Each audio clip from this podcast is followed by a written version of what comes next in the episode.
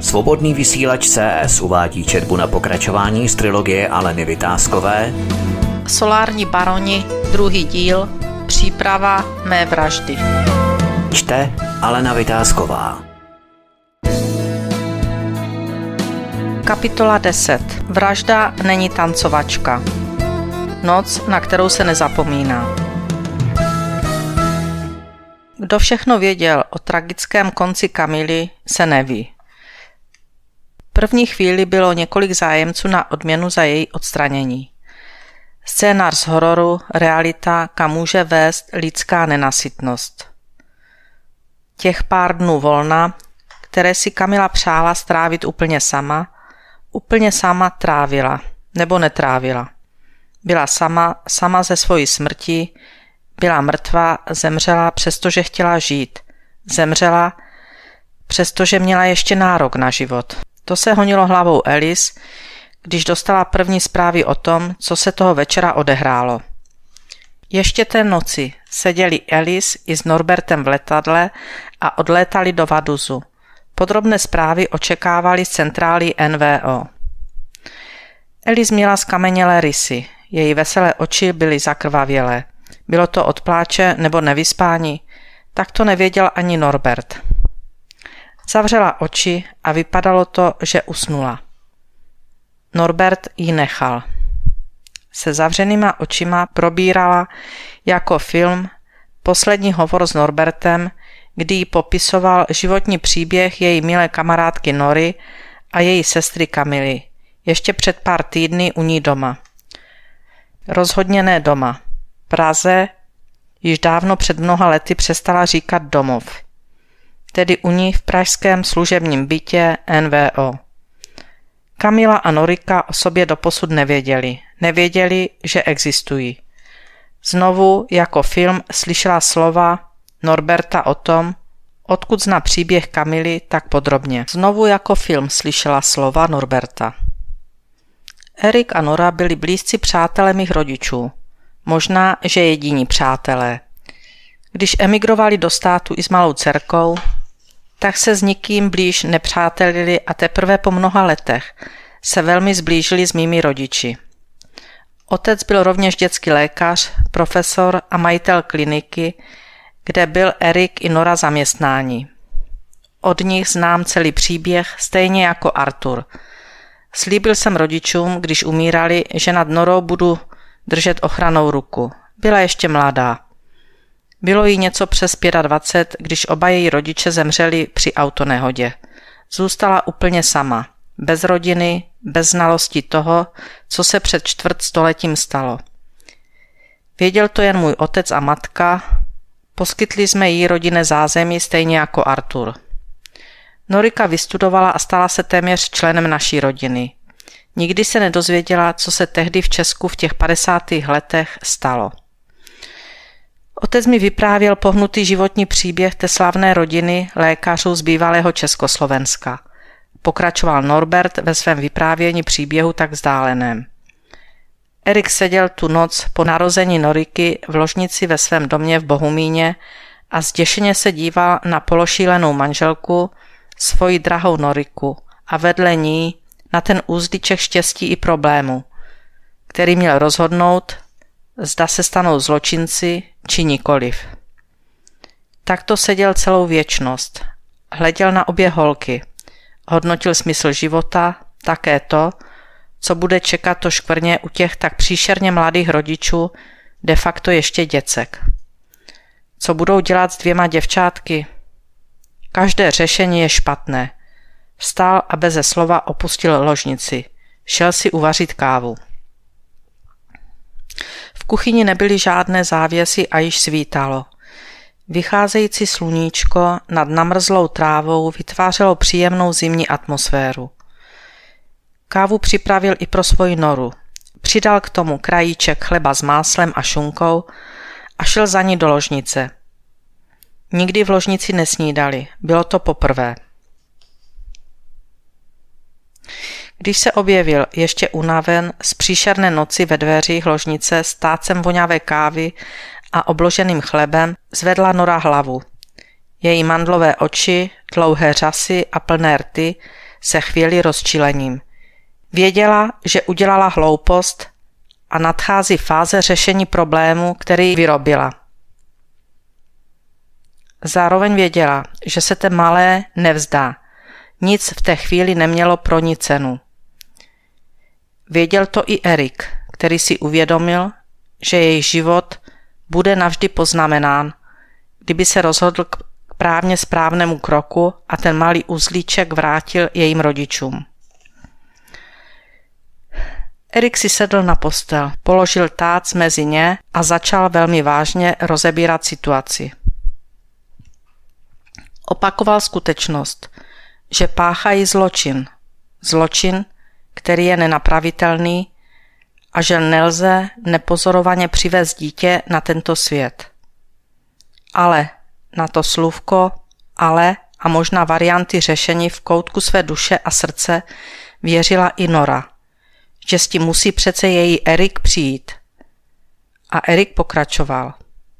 Ale je tu jedno řešení, které je riskantní, ale možné. Mluv, prosím, mluv. Jestli je nějaká naděje, že budu mít tu malou, že si ji nechám.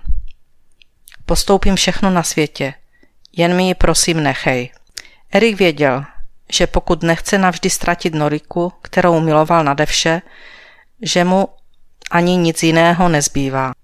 Drahá Noro, musím tě opravit. To se týká nás obou a postoupíme úplně všechno. Jen aby nám malá Nora zůstala.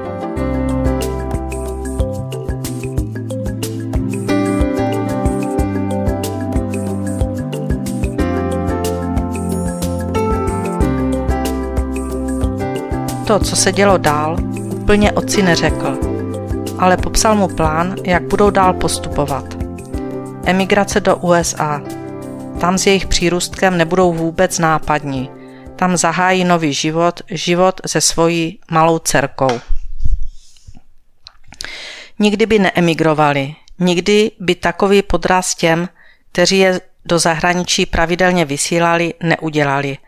Ale byla to jiná situace – Padělal rodný list, odletěl na stáž do USA a Nora s malou přes Rakousko, kde zůstali tři měsíce, pak přiletěli za ním. Několik komplikací, které tento plán doprovázel, zvládli a ve Washingtonu začali v 50. letech se svojí malou Norou nový život. Nikoho z jejich známých nenapadlo, že to není jejich dcera. Dokonce v Československu kde po téměř půlroční stáži sdělili, že se nebudou vracet, že zůstávají v Americe, se ani soudruzi tolik nedivili, když se dozvěděli, že se jim narodila dcera. Nějak se ten človíček dostal do jejich rodiny, jako by se skutečně narodil Norice a Erikovi té osudné prosincové noci. Norbert pokračoval dál a Elis bez dechu poslouchala. Milá Elis, tak to není román, ale životní příběh naší přítelkyně a spolupracovnice Nory, která stále žije s tím, že na světě nemá žádnou rodinu. Doposud jsme jí nic neřekli.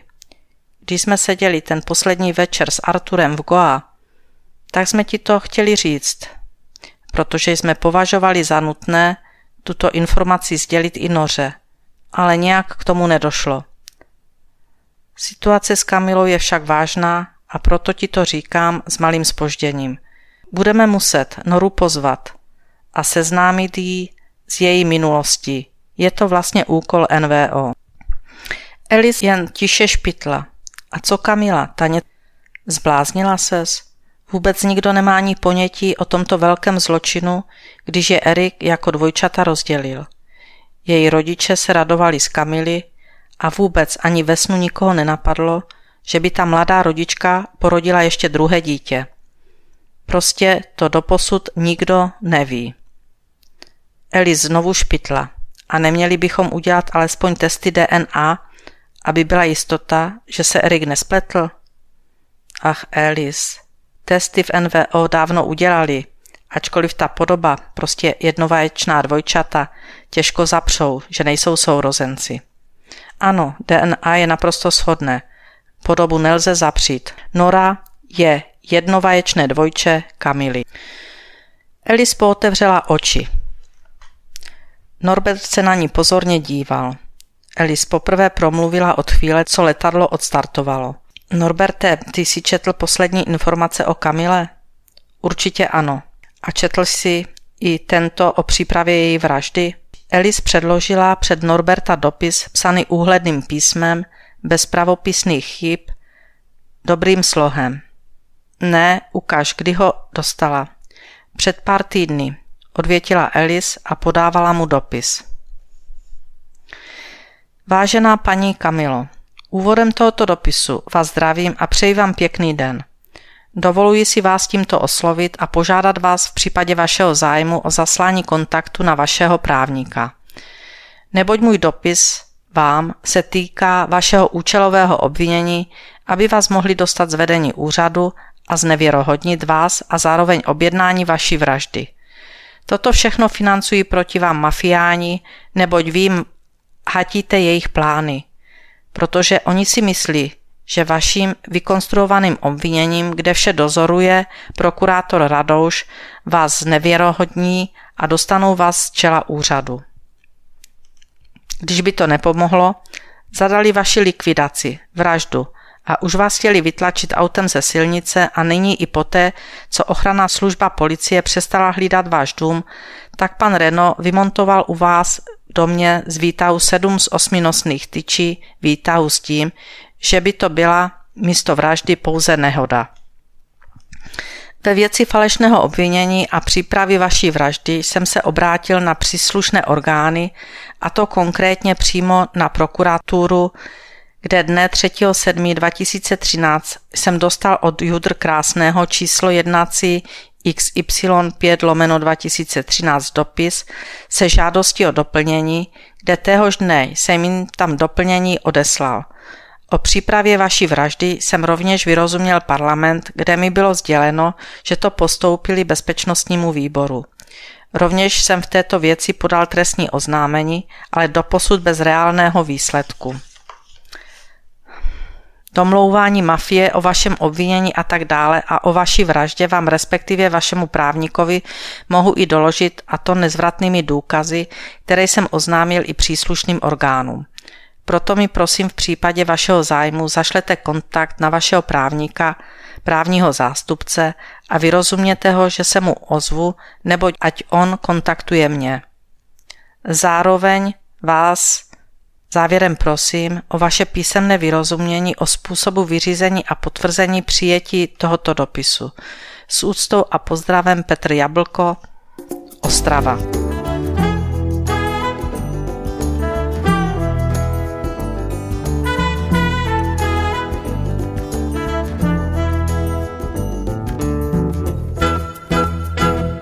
To je síla, na to nemám žaludek.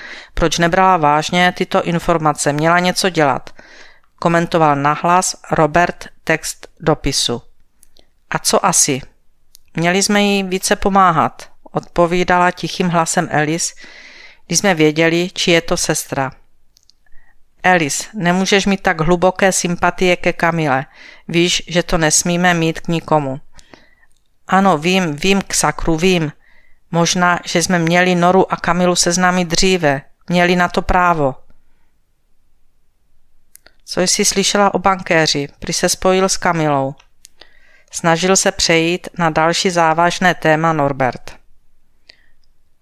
Odpověď již nedostal. Letadlo rolovalo na letišti v Cirichu a Alice na tuto otázku nestihla odpovědět. Začala si balit iPad a další dokumenty, které po cestě nestihla ani přečíst. Limuzína, která je na letišti čekala, je odvezla do jednoho ze sídel NVO, kde byli také ubytováni. Při cestě autem již nehovořili, byli oba vyčerpáni. Považovali za selhání, že nedokázali Kamilu ochránit, i když to nebyla jejich práce. Považovali to za částečné selhání, že nedokázali zajistit seznámení obou sester. Noc byla příliš krátká na tolik událostí, že byli rádi, že jsou na místě a mohou si na chvíli odpočinout, než bude ráno zasedání vedení NVO. Věděli, že přijíždí i Nora, která je ještě vůbec nic nevěděla. Program jednání, jako vždy, měl vést Arthur. George Bernard Shaw Největší lidé mezi námi musí sloužit všem. Svobodný vysílač CS uváděl četbu na pokračování z trilogie Aleny Vytázkové Solární baroni, druhý díl, příprava mé vraždy. Četla Alena Vytázková